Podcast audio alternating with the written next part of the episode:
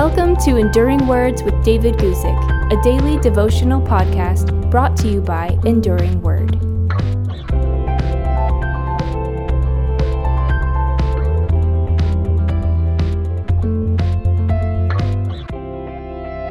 Today, let's read something from the Sermon on the Mount, where Jesus taught his disciples how they could lavish love on everyone. I'm going to read you from Matthew chapter 5, verses 38 through 42. Here we go. The words of Jesus. You have heard that it was said, an eye for an eye and a tooth for a tooth. But I tell you not to resist an evil person.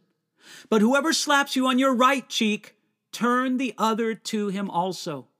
If anyone wants to sue you and take away your tunic, let him have your cloak also. And whoever compels you to go one mile, go with him too. Give to him who asks you, and from him who wants to borrow from you, do not turn away.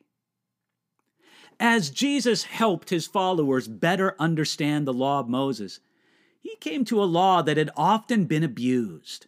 Jesus began, You have heard that it was said, an eye for an eye and a tooth for a tooth. Now, the law of Moses does indeed teach this. But over time, religious leaders moved this command out of its proper place as a principle limiting punishment from the civil government to being an obligation in personal relationships. You see, Jesus demonstrated with his own life that evil should and must be resisted. Jesus here spoke of the evil that is done against us in personal relationships. Jesus himself was viciously insulted and spoken against. And we see how Jesus lived this principle himself. He did not retaliate at such times. That's why he says, But whoever slaps you on your right cheek, turn the other to him also. You see, Jesus did not mean by this a physical attack that it can't be resisted or defended against.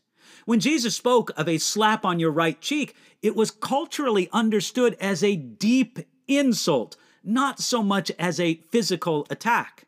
You, you can see a corresponding verse to this in 2 Corinthians chapter 11 verse 20.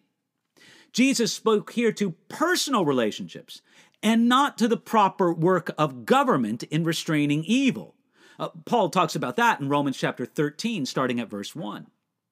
So Jesus said, if anyone wants to sue you and take away your tunic, let him have your cloak also.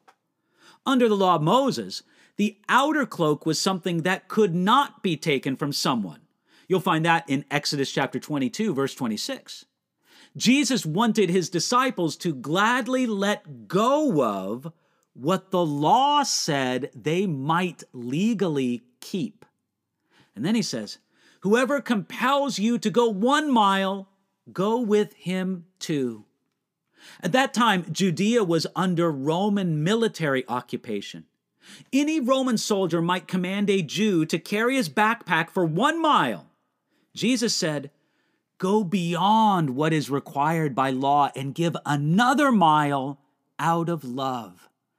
That is how to transform an attempt to control us into an act of giving love.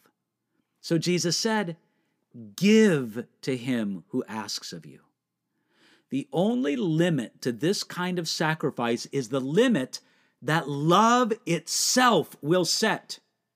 It isn't loving to give in to someone's manipulation without our transforming it into a free act of love. It isn't loving to give someone what they ask for when giving it to them will do them more harm than good.